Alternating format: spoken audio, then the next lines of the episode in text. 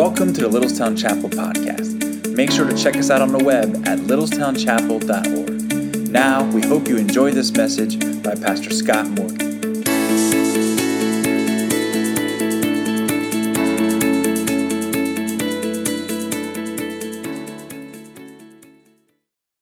it all organized that way. Okay. Sometimes I think I need to bring my desk up here. Just kind of get it all organized that way. Okay. Well, good morning again. and I'm so excited that we have the opportunity to study God's Word together and look at this very important book, the story of Esther, and to explore again how there's a God who's silent and how he works, even though he's silent and even though he's not seen, how he really is on the move in our midst. But before I get into that, I want you to, to understand a little bit of, the backstory of how this message came to be, this series of messages came to be, and why Jessica is teaching with me here on Sunday morning. I, I want you to understand this and grasp this. A couple folks had some questions after last week's service, and we just want you to know that Jessica is doing this under the authority of the Board of Elders, that she is is yielded to and, and, and is following our direction and leadership as a board of elders here. We want you to be aware of that. She has worked on this message with me. We've studied the passage together. We've discussed it. We've talked about it. We thought about how God is working through it and speaking through it. And we've, we've done that with each other this week. We did it the week before as well. We're doing it this coming week also as we study it. And I just, I want you to know that and understand that, that we take very seriously that every person that stands up in the pulpit here, whether it's me, whether it's Josh, whether it's Dan, whether it's Jessica, whether it's one of the, the missionaries that support us or a guest speaker, we care very deeply that they're faithful and true to what God's word says. And we're accountable to the board and ultimately to the Lord that how we're handling the scripture, that we're being faithful and true to what the scripture says. And so I, I want you to understand that, that Jesse's here speaking with the blessing and approval and support of the elder board. And I want you to be aware of that, not, not to question that in any way, and that to understand that that's what's going on here. And we believe that God has a message for us through her to all of us as well, as he does through me and through the others who have spoken here from this pulpit as well. So I want you to be aware of that, you about that as well. About that, after the service, I'd be very, very happy to, to talk with you about that as well. So let's launch into our, our study in, in, in Esther. And uh, previously in the story of Esther, we've been looking at and thinking about how God is working in this very unusual story. There's a lot of danger and drama and a lot of things that are very funny and comedic as well. But in the midst of all this, what we see that's so unusual about the book of Esther, the story of Queen Esther, is that God is never referenced. Here's a book of the Bible and God's not even mentioned.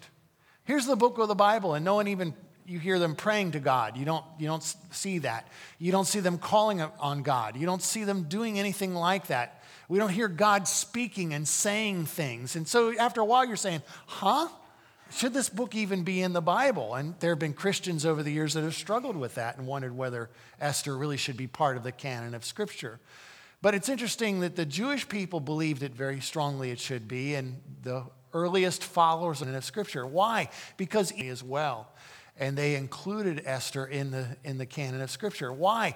Because even though God appears to be silent, even though he cannot be seen in a dramatic way, even though it looks like he's hidden, it's very clear that God is on the move in Esther. It's very clear that God is working. And we used the analogy last week, it's like God is setting up a, a, chessboard or a, a, game board and, and He's putting all the pieces. It's like the beginning of the game when you're putting all the pieces on the board and you're lining everything up and everything is getting organized. And then there's this, this big moment in chapter three when this crisis comes and the game has begun. And I'm not trying to say in any way, minimize in any way, the great danger that Esther and the Jewish people were under because it was not a game at all. It was something that would have been catastrophic for the Jewish people, but even more than that for you and I, because what the Jews were threatened with was total annihilation and extinction. There was an evil man by the name of Haman. You might hear us king, King Ahasuerus. He's also known as King Xerxes. You might hear us saying both names during the message. But King Ahasuerus was tricked into signing a decree that in 11 months after the pen was put to the paper, that there could be mobs of people that could rise up against the Jews and they were not allowed to defend themselves and they could be wiped out and their property plundered. And so here's the largest empire of the world, and Jewish people who have left Palestine because they were taken into exile, and they're living there. It's been 100 years after they've been carried off into exile. And some of the Jews went back to the promised land, but others have stayed in ancient Persia and they've settled down there and they've made a home there and they've become part of the culture there and they have a happy life there. And all of a sudden, that's been turned on end. It's been turned on end because there's this one man, his name is Haman. He's the arch villain of this dramatic story, and he is hell bent on destroying the Jewish people. He is a descendant of a blood feud with the Jewish people, an Amalekite. And he holds a, a, a, blood feud with the Jewish people, and he wants to destroy them. He particularly wants to destroy one individual who's his personal enemy, and his name is Mordecai. And Mordecai is a Jew that his, his ancestors have been carried off in captivity. He's settled into Persia. He's living there. He's developing a life there. He's actually a member of the court of the king of Persia. He's, part, he's a high ranking government official. But Haman hates Mordecai, the Jew. Mordecai has a cousin, a young orphan girl, a Jewish girl. Her name is Esther. Her Hebrew name was Hadassah, but she's adopted a, a, a Persian name that means star, and she's Esther. And through an unusual set of circumstances, Esther winds up being chosen to become the new queen of Persia, the wife of the king, the most powerful man in all the queen. She has great king of Persia, King Ahasuerus. And there she is, the queen. She has great power and influence now as this young person from a rag to riches story, if there ever was one. And there she is, enjoying life in the court. Life is good, except now this terrible edict has been written by the king that all the Jews should be destroyed. And that's where we left off last week. What's going to happen? How is this tide going to be turned? Is there ever going to be a reversal? We said to you as we were teaching last week that Esther is a true comedy. And not in a sense of people standing up and telling jokes uh, or slapstick or things like that, but it's a, it's a comedy in the ancient sense of the word, in the sense of that there's a tragedy about to happen, and at the last moment, there's a great reversal. And instead of people being destroyed, they're rescued. Instead of them being crushed and put down, they're actually lifted up and exalted. And it's a picture of that great reversal. That's what makes this incredible, that it just is so great and so profound. This rever- reversal is so incredible that it just it gives me goosebumps as I read it. It makes me want to laugh. It makes me want to cheer and shout. In fact, the Jewish people over the centuries, as they've read this story, they've actually done that. They've had whistles and rattles and noisemakers, and they've cheered for Esther and Mordecai, and they've booed and hissed for Haman. And in all of this, they're celebrating the story of God miraculously, in almost a comedic way, delivering the people of God. They were threatened with destruction, and they've been rescued. And not only have they been rescued, but they've been exalted and lifted up as well. We pick up the story in chapter 4. Esther chapter 4, and I'm reading on page 412. I encourage you to turn there and follow along as well. And what I want you to see is now the game is being played. And you see Esther doing things, and you see Mordecai doing things, and you see Haman doing things, and you see Ahasuerus kind of being. There's somebody else who really some things too, but there's somebody else playing this game. There's somebody else who really knows strategically how to move all the pieces, who controls all the cards, who knows everything that's going on, and that's Almighty God. And you'll see him working, even if you don't hear his name, even if you don't witness some great, majestic miracle.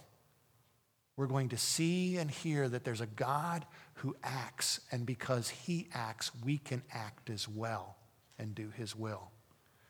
So in Esther chapter 4, we begin reading when Mordecai heard all that had been done, this terrible edict demanding and, and commanding that the Jewish people be annihilated.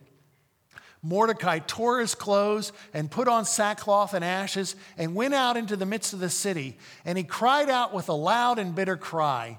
He went up to the entrance of the king's gate, for no one was allowed to enter the king's gate clothed in sackcloth. And in every province, wherever the king's command and his decree reached, there was many of them lay in sackcloth and with fasting and weeping and lamenting, and many of them lay in sackcloth and ashes. And so when Mordecai hears this government edict being passed, he decides to do something about it. He doesn't raise up a militia to go fight against it. He doesn't start causing you know, some sort of Jewish defense council to, to you know, fight against what the, the mobs are going to do in a couple months. He doesn't even storm into the palace and demand an audience with the king. What he simply does is he just calls attention to the fact that something awful is about to happen. He takes off his clothes of dignity that honor and, and show his honor and dignity and, and power as a member of the, the royal government. He lays that all aside and he puts on scratchy, ugly clothing, clothing that you would wear if you were mourning. It's kind of like today when you notice people, not so much in our country, but in, especially in Europe and other places around the world, when someone dies, they put on like a black armband and they wear that. Or your drapery that they've hung on the outside of the firefighter has died and they have that, that black bunting, you know, the drapery that they've hung on the outside of the firehouse and they're symbolizing. Or maybe you've even seen someone, a police officer, wearing his badge and there's a black strip across it that just says that somebody on their police force was killed in action or died in the line of duty. All those are little outward signs of mourning, people wearing black at funerals. It's the same kind of idea. Mordecai is saying something's about to die, and I'm mourning and I'm grieving over this because I cannot believe that something this awful is about to take place.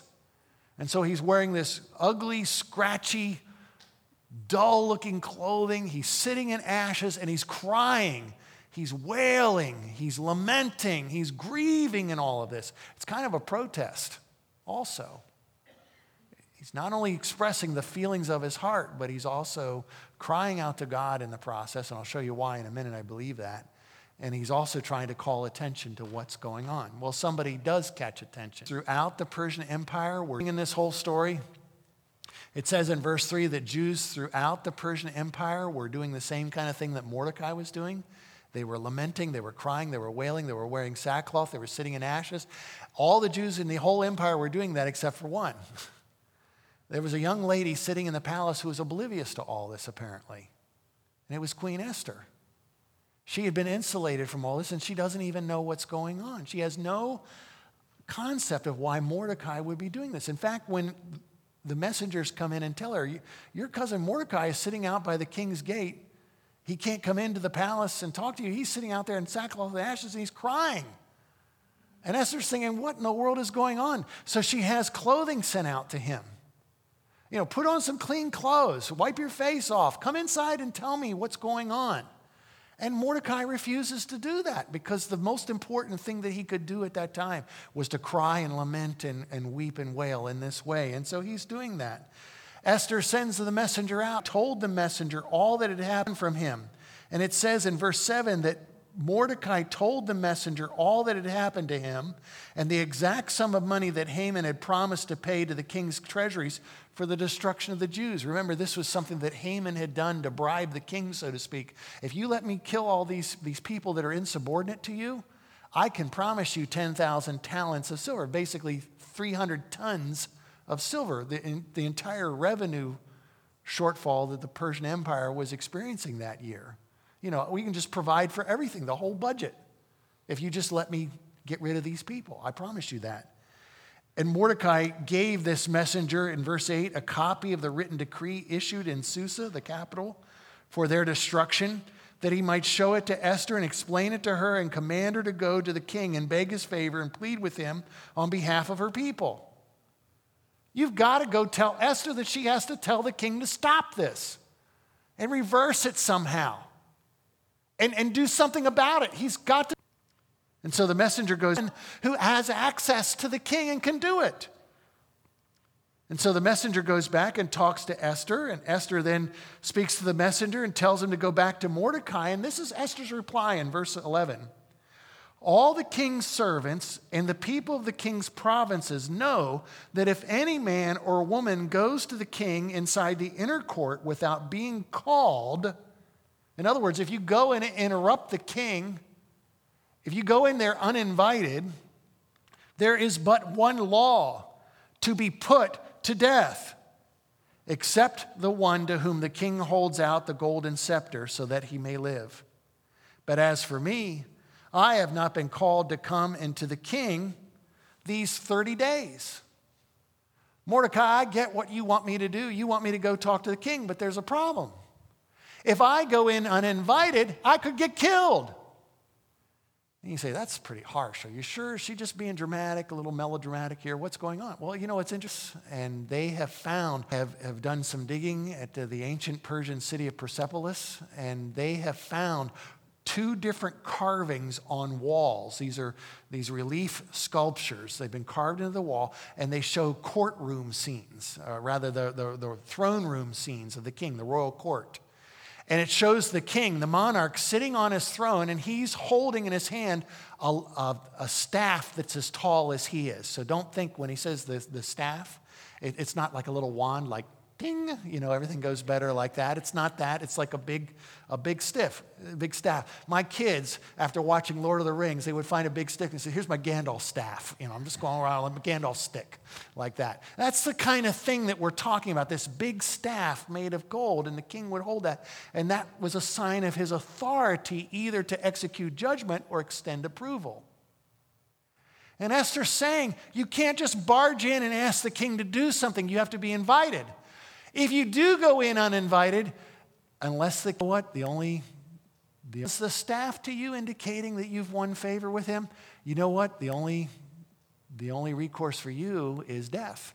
Those same sculptures that show the king sitting on his throne with his staff, there are a couple big, strong Persian soldiers standing behind them holding axes. They're ready to be the bouncers. They'll just bounce your head right off.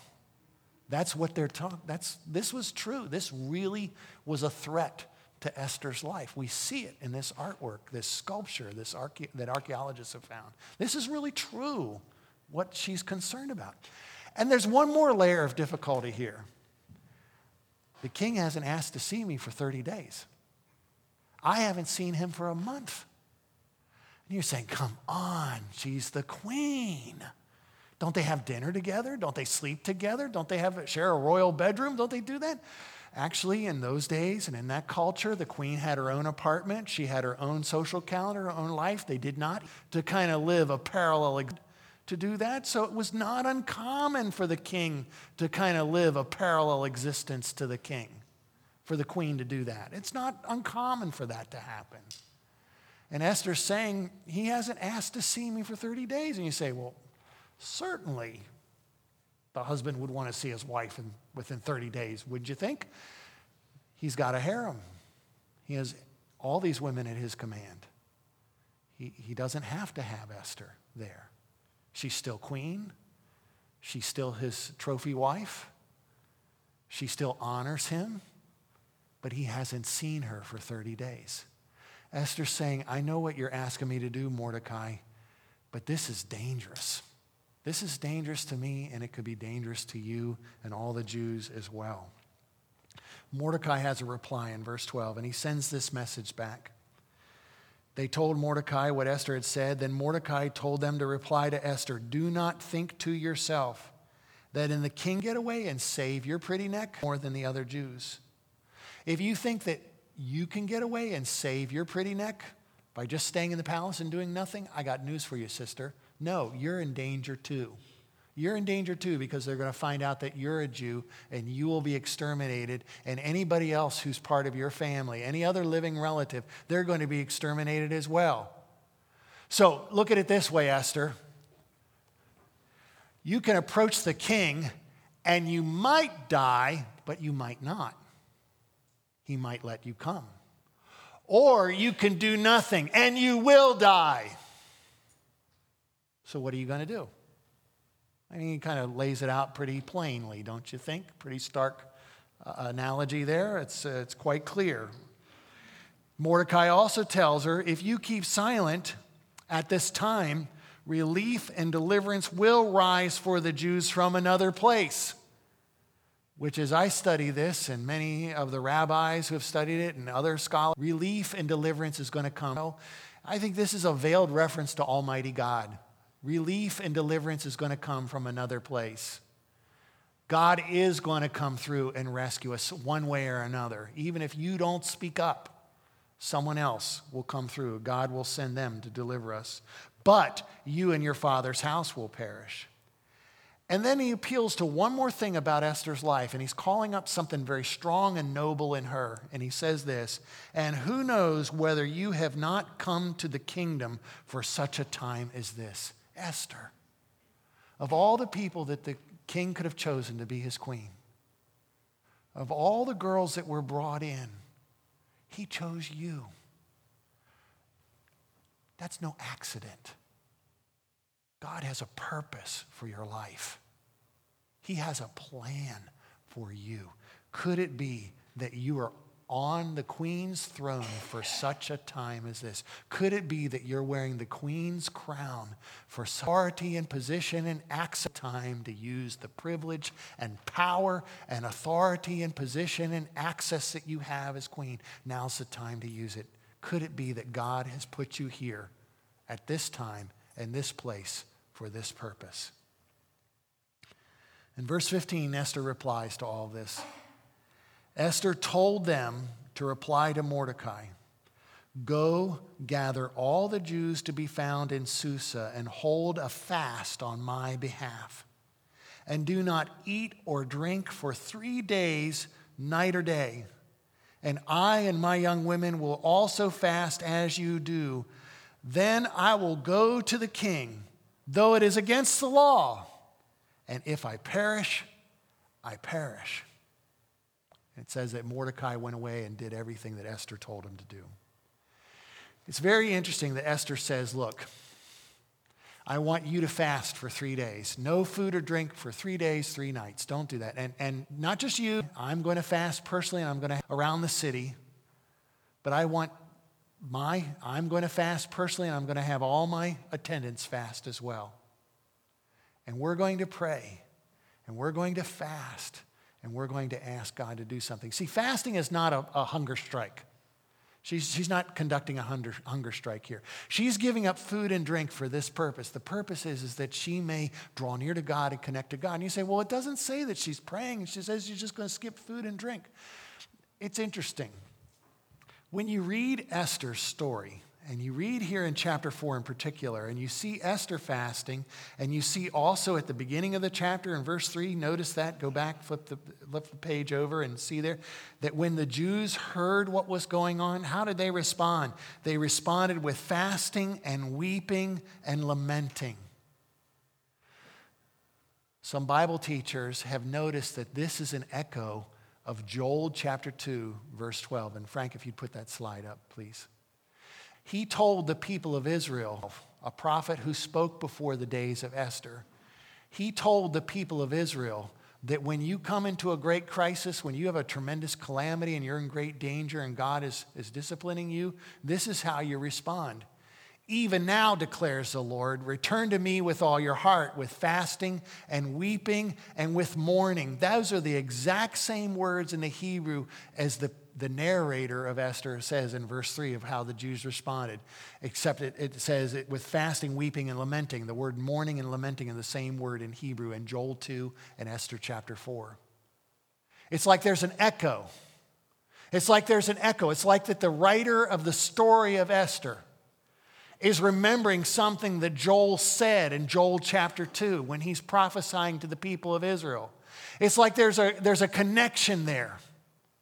And could this be, and I think it's possible and highly likely, that what the writer here is he's reporting this story, he's telling us that, that Esther in this crisis, not by Joel was saying, and they responded to this crisis not by forming a militia, not by fleeing from Persia, but by fasting, by praying, by grieving over their sin, by turning to the Lord. Look what it says. Even now declares the Lord Return to me with all your heart, with fasting and weeping and mourning. Rend your hearts and not your garments. Return to the Lord your God, for he is gracious and merciful. For he is slow to anger and is abounding in steadfast love. Who knows whether he will turn, he will, who knows he will not return and relent, whether he will not return and relent and leave a blessing behind him Again, a grain offering and a drink offering for the Lord your God. What Joel is trying to say here is the Holy Spirit inspired him. When you grieve and mourn over this sin, don't just put on sackcloth. Don't just tear your clothing and, as a, a fit of anger and, and sadness and grief. Tear your heart. Humble yourself. Cry out to me. Cry out to the Lord. Slow to anger.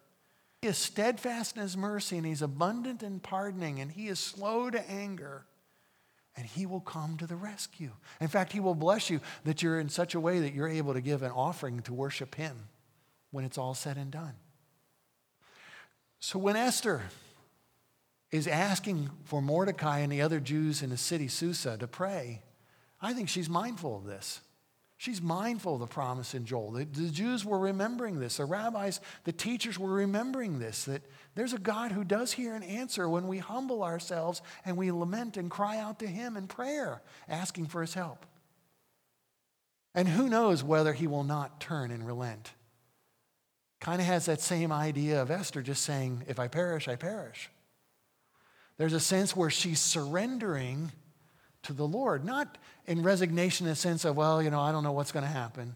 No, I surrender to the Lord and I resign myself to the Lord and I put myself in His hands. And if He takes my life through this, then, then God is to be praised for the Lord. And if He spares my life and rescues the Jewish people, then God is to be praised for that as well. I'm putting myself into His hands.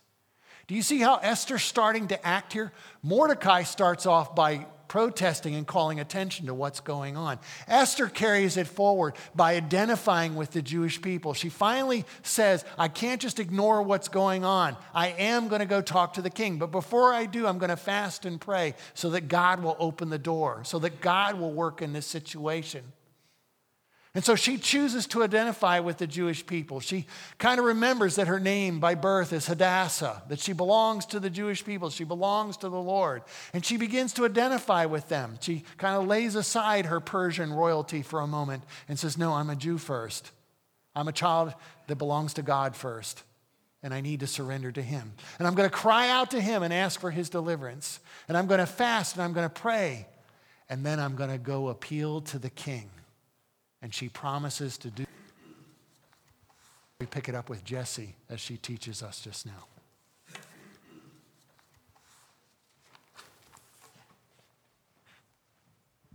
Esther chapter 5 is two different stories contrasting wisdom and folly. We're going to see a wise queen and a very foolish advisor. As Pastor Scott said, Esther has now positioned herself internally. She's humbled herself before God. And now she is ready to position herself externally to see the king. We're going to take a look at this, this second, this is the second time we've seen her have an audience with the king. And this is not the same Esther that we saw in chapter 2. The Esther of chapter 5 is very different. Let's read verse 1 of chapter 5. It says, On the third day, Esther put on her royal robes and stood in the inner court of the king's palace in front of the king's quarters while the king was sitting on his royal throne inside the throne room opposite the entrance to the palace. This is a woman who has decided that, that now she's going to take some hunger the, the victim in chapter two has decided that now she's going to take some control. She is going to move forward in her position. The Bible says that uh, she put on her royal robes, but actually, the Hebrew says she put on royalty. I think that's a, a, kind of a twofold meaning there. Yes, she does put on externally the royal robe. She puts on the clothing that befits her station, probably jewelry and her crown. She comes to the king. She's going to make this audience in clothing that is appropriate to be seen in the throne room. This is not yoga pants or ripped jeans. She's dressed nicely. She's dressed with respect and honor to the king We see her throughout this whole chapter acting very humbly.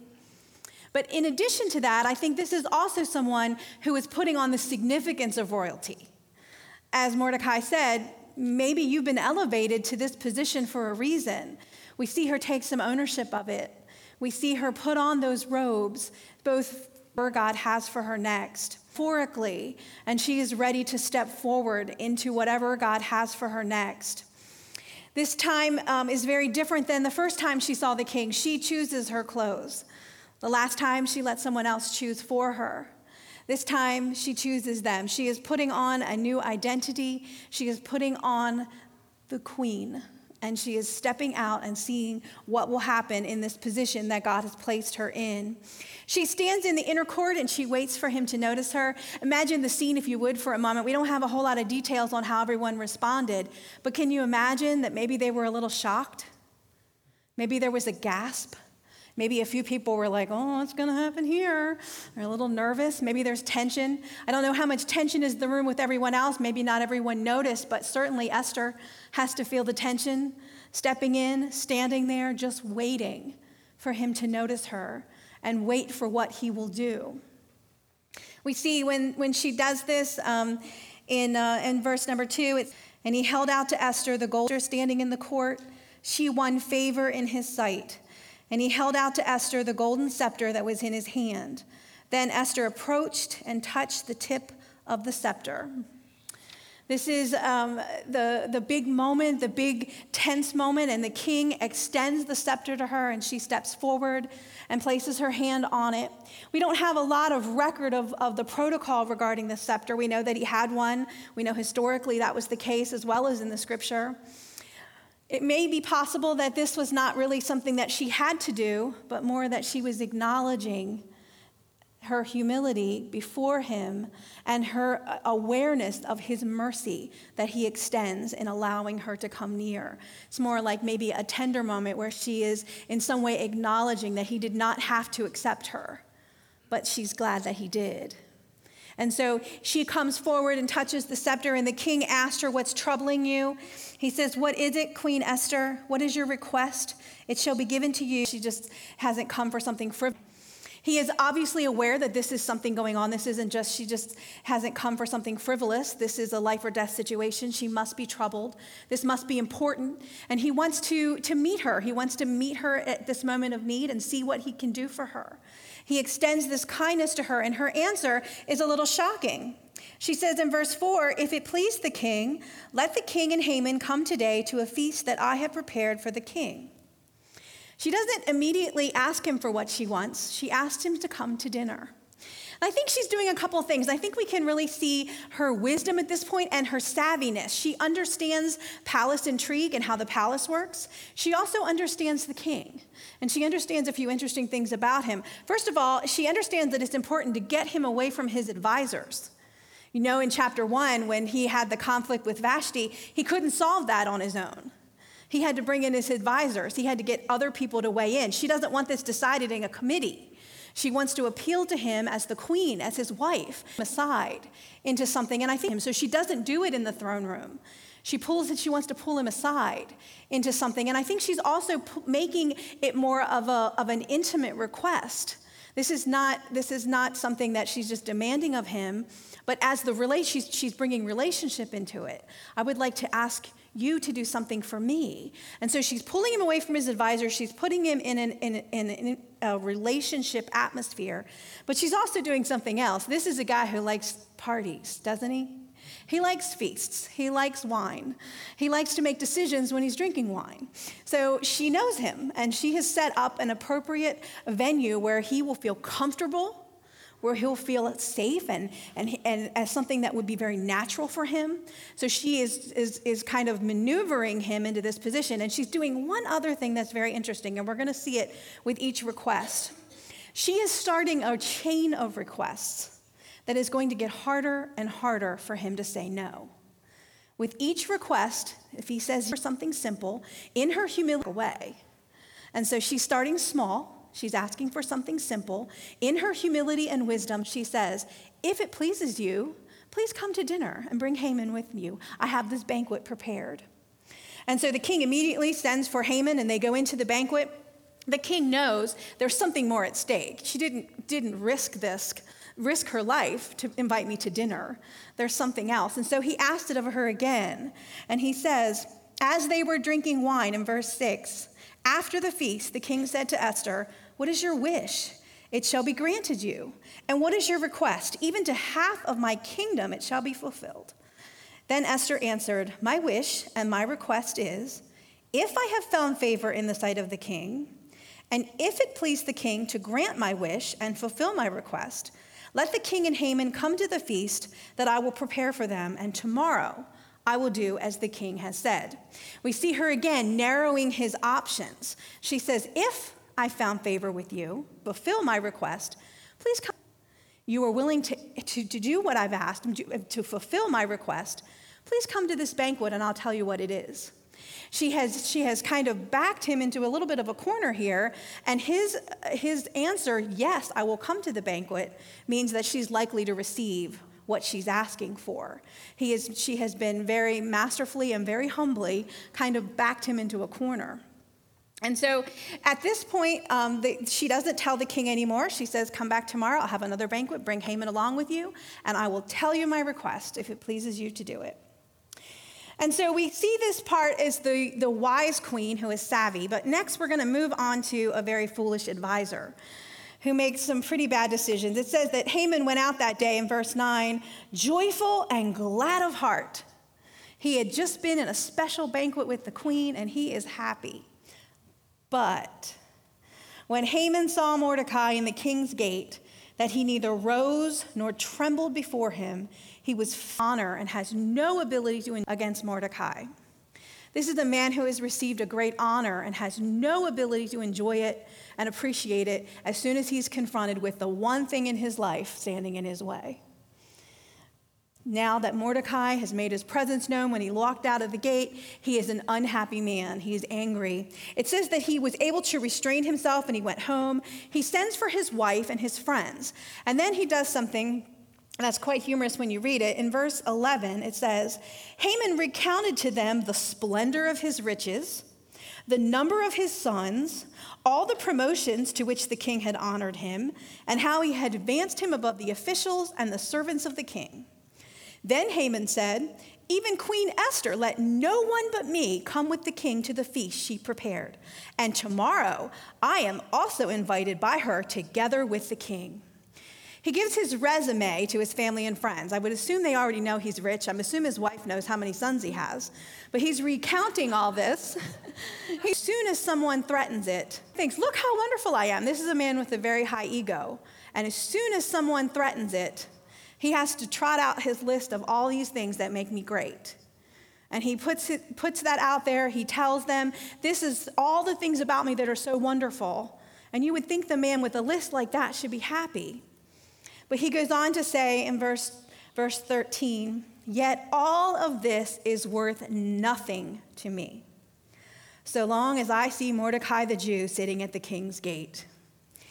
His anger, his uh, sense that the, the, the, Jewish people have stolen something from him. Remember, this, as Pastor Scott mentioned, he was a descendant of kings of the Amalekites. And they, his father, his, his ancestor, this King Agag, was assassinated, and he lost his ability to have his kingdom. That is coloring every decision. His hatred, his rage, it fuels everything. And he can't enjoy all of his sons and his riches and his, and his vaulted that it was worth nothing. So angry over something that was taken away, that it was worth nothing to him, all of the good things in his life. So his wife decides to give him some advice. The, the language in uh, the Hebrew is very feminine. It says his wife Zeresh is making this decision at the, uh, I guess, approval of all the friends. And it says, Let gallows 50 cubits high be made, and in the morning tell the king to have Mordecai hanged upon it. Then go joyfully with the king to the feast. This idea pleased Haman, and he had the gallows made. This is a bit of hyperbole. This um, 50 cubit gallows would have been about 75 feet high. It would have been the highest thing in, in Susa, it would have been higher than the palace. I think that it probably wasn't quite that high, but I think she's saying, build it high, let everyone see. And it's not a gallows as you and I might think of as we see, you know, the Old West with the gallows, but it's more of a, a long pole that the dead body of Haman would be hung from so that everyone could see. One final humiliation to them. So that he went out and had the, that, this pole and this was going to be his plan. And he liked it so much that he went out and had the, that, this pole put up that night. And he's ready to go see the king in the morning. And we end chapter five with a very wise queen and a very foolish advisor, and they both close out their day and go to sleep. They both put forth their plans. Esther put in motion a plan to save her people. Unknowingly, she might, might succeed, but she might lose her own family. Mordecai might be killed in the morning. She could save her people, but lose someone very dear to her. She also has no idea if God's going to come through. She, she's done what she could. She set as much in motion as she could, but the rest of this relies on God. And she doesn't know if he'll, he'll do what she asked. And so she goes to bed with her plan in place, and Haman does the same. He goes to sleep probably more confident than Esther did, I would imagine, from what we see of him. He probably imagined in the morning he was going to get everything he wanted, and he could be happy him of this Mordecai who to sleep with this uh, plan in place that was going to relieve him of this Mordecai who was just a, a, a eyesore to him every time he saw him. But as Proverbs 19:21 reminds us, Many are the plans in the mind of a man, but it is the purpose of the Lord that will stand. And the one who never sleeps is still working. He is not sleeping. He is, he is positioning more things to happen. He is working behind the scenes. And now, finally, the tide is about to turn.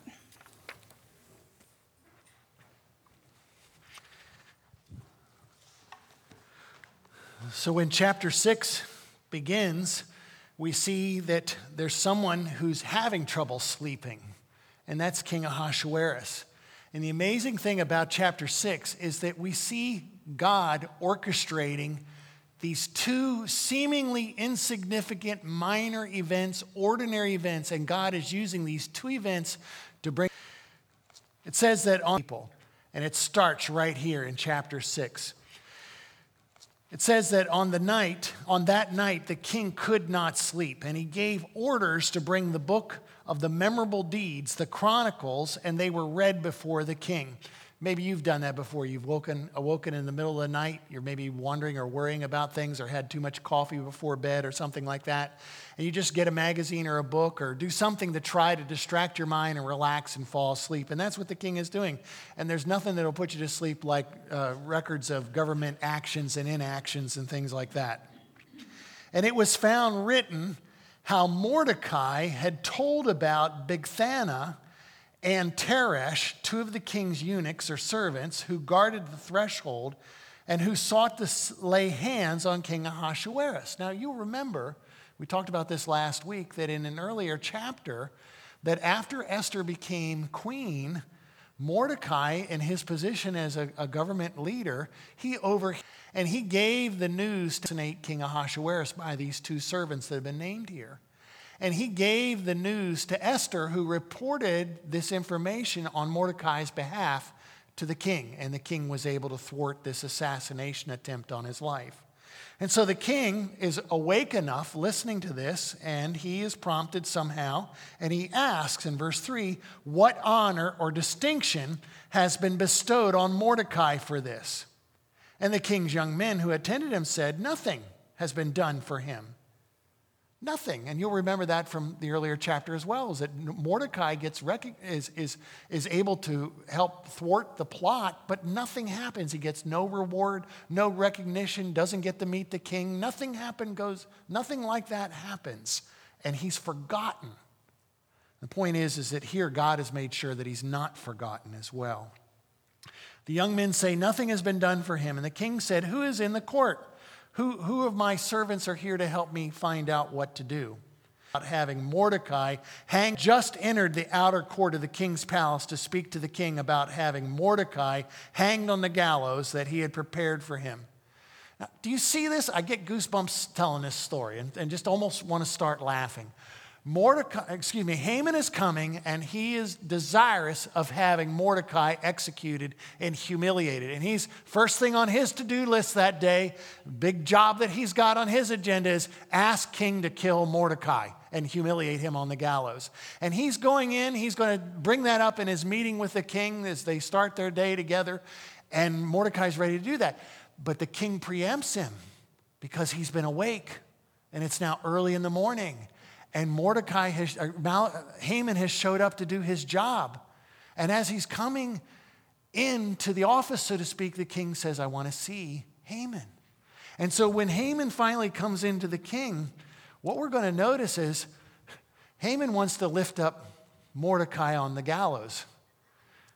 Reversals start to take place. Lift up Mordecai with honor. We're going to see this great reversal start to take place.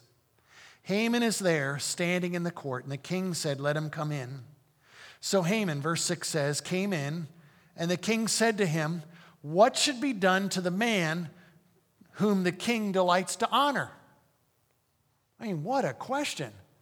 What should I do to recognize someone who has really helped me and I want to honor him? What, what would you recommend that I do? And here's the funny part Haman said to himself, whom would the king delight to honor more than me? Who, who would be, who would really, you know, who does he want to honor more? I'm the, the, the king's favorite. I'm the most important person. The king delights in me more than anybody else. So I'm going to tell him what I would want. And look at what he wants. Haman said to the king in verse 7 For the man whom the king delights to honor, let royal robes be brought, which the king has worn and the horse, robes and the horse be handed, and on whose head the royal crown is set.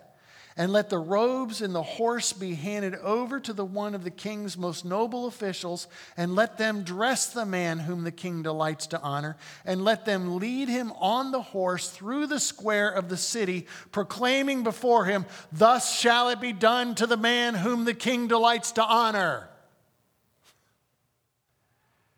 Then the king said to Haman, Hurry, take the robes and the horse as you have said, and do so to Mordecai the Jew, who sits in the king's gate. Leave out nothing that you have mentioned. And can you imagine Haman at that moment? Oh my God. Oh, what?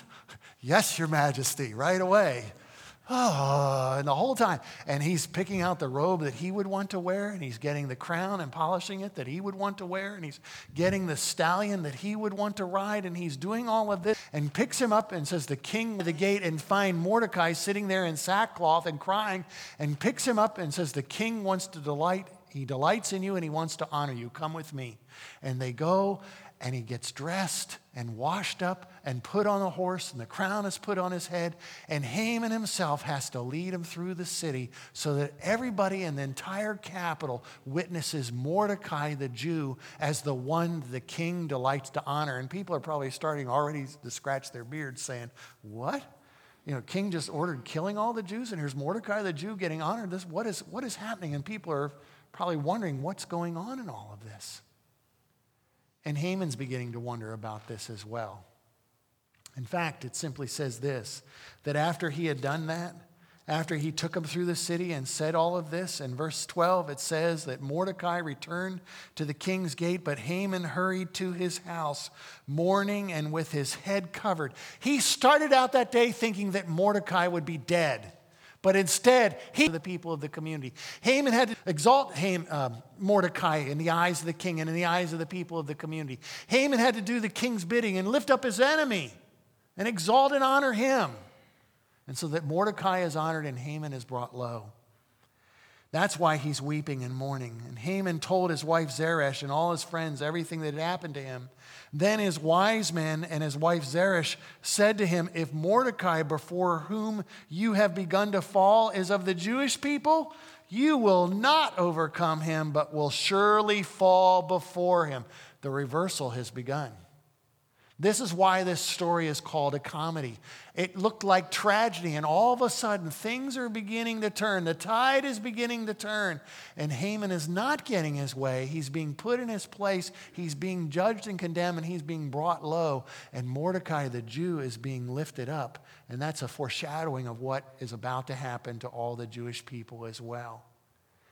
And it simply says this that while they were talking with him, the Esther had prepared and arrived and hurried to bring Haman to the feast that Esther had prepared. And so there we are with another cliffhanger. What is going to happen next? Now, I think there are a couple very powerful takeaways for you and I as we read this story and think about it. It's an exciting story. It's a great story to read. It's really wonderful to laugh at certain things and to learn and see that there's a God who does act and work on behalf of his people. Even though you can't see him and you don't hear him, God is still working. And the lesson for us is that God is working and moving even in your life when you can't see him. Esther's not sure what's going to happen. That's what makes her faith so great. She's not sure she might die in the process, yet in faith, she trusts God. She fasts and prays and takes the risks and goes and asks the king for the audience and the opportunity to express her request. She's willing to do that because she's willing to trust in the God who acts. And he does act. And we see him acting majestic in some way. I often think that God has to do something spectacular and dramatic, majestic in some way. And yet God used insomnia of a king and the timing of a royal official who was so much in a hurry, so antsy to get in the king and get his enemy killed, that he shows up at the exact moment when the king needs help knowing how to honor Mordecai. And he even uses that foolish advisor, his ego and his pride, thinking that he would be honored when really it was Mordecai. God uses even that craziness to lift up Mordecai as the true person that the king delights in, not Haman, the enemy. And he does that as a foreshadowing of the rescue and deliverance that he's about to provide for his people. What is God calling you to do? Is it risky? Is it dangerous? Is it challenging? A, a, a, challenge that you maybe there's a there's a ministry that god is calling to you. Maybe there's a, a, a challenge that you need to stand up and oppose. Maybe it's a temptation or a struggle that you have in your life and you need to be willing to stand up. Maybe it's fighting for your marriage. Maybe it's working at rebuilding your relationship with your spouse or with your children whatever it might be. Maybe it's a friend that needs to come to faith in Christ. Whatever that challenging, risky thing that God may be calling you to do, I want you to understand that on the basis of what we read in Esther, you don't do that by yourself. You don't do it alone. Esther's not going into the, the throne room with her own charm and her own beauty and her own political savvy and her own political connections. That's not wins the day. That's not what gives her favor with the king. That's not what opens the door for her. It was the gracious working of God that caused the king to tip his scepter in her, fa- in her favor. You and I have a cry out to him. We're told, hear you and hear me in our moment of trial when we cry out to him. We're told in Psalm 55, verse 22, cast your burdens upon the Lord and he will sustain you. He will never allow the righteous to be moved. In Hebrews chapter 4, verse 16, we're told to boldly come before the throne of grace to receive the help that we need in our time of trouble. God is a God of mercy, God is a God of grace, and He wants to help us. He's not a ruthless, bloodthirsty king like Ahasuerus, who was so mercurial and so vacillating in his views. Not like that. We have a God who loves you and is steadfast and is faithful and is true, and He invites you in His presence. And it's not because of how long you've been a Christian or how good you are at being a Christian. It's not that. It's because his son, Jesus, opened the door for you to come into that presence. In fact, in this story, I think there's a couple echoes of Jesus. I really do. And I don't think it's an accident because the Spirit of God inspired this story like he did all. Ahasuerus extend. One echo I see is yes, Ahasuerus extending a welcome to Esther and inviting her to come in and her graciously receiving that by tip, touching the tip of his scepter and being welcomed into his presence and to hear her request. So we certainly see that. I think that's an echo of Jesus opening the door for us. But there's one other thing. It's a little thing. It's easy to miss. It's maybe maybe not even that significant, but to me it's very powerful. It stands out like a red flashing light. It says that Esther fasted for 3 days. And on the third day, she went to the king. And that's when the deliverance began. I'm not trying to say that the author of Esther had an idea that Jesus would rise from the dead on the third day. I'm not trying to suggest that at all, but I am saying that this is one of those divine coincidences in Scripture. Can we call it that? You and I get our story on the third day deliverance came. You and I get our access. We find our deliverance on the third day. Jesus was lifted up like Haman wanted to impale Mordecai on the gallows. Jesus was lifted up, impaled, so to speak, with nails on a cross, hanging there for us, dying in our place. And then he was buried in a tomb. And three days later, he came back to life. He was raised from the dead to give us the open door. We have a, access to the throne through that new and living way that Christ has made for us. So you don't have to be as beautiful as Esther or have the political connections that Esther has or have the, the, you know, the political savvy and know how, how to schmooze and negotiate like, like Esther knew how to do. You don't have to do that to have God's attention. You don't need that to get God's favor. You already have it because of Jesus, who was lifted up for you on the cross and who was raised from the dead on the third day to get the help we need. And I have access to the throne of grace to get the help we need to do the will of God, to do the work of God, and bring glory to his name.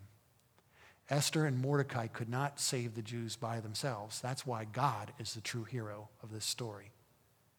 He's the heroic rescuer who came through when his people cried out to him. He's the one who's brought about a deliverance. And we're going to see that deliverance in such a magnificent way as we finish up the story of Esther next week. I hope you'll come back and listen. Let's pray together. Father, we give thanks to you that you are the faithful and true God who listens and hears. And even though there are times we can't see you, we're not sure you're even there, we don't feel your presence, thank you that you are there and we claim your promises and we stand on your truth and we believe. We believe that you are the God who comes to the rescue. Help us to our hearts and cry, for you promise to sustain us. Help us to rend our hearts and cry out to you because you're the God of steadfast love and forgiveness who's not always angry at all, but you're willing to forgive and show mercy. Thank you that Christ opened that door for us to receive that love, that mercy, that grace always in all situations when we cry out to you. I pray that we would do that, Lord, and not hold back because you're the God who never holds back and showing your love to your people. Thank you, Father, for this truth. May we claim it. In the name of Jesus, we ask these things. Amen.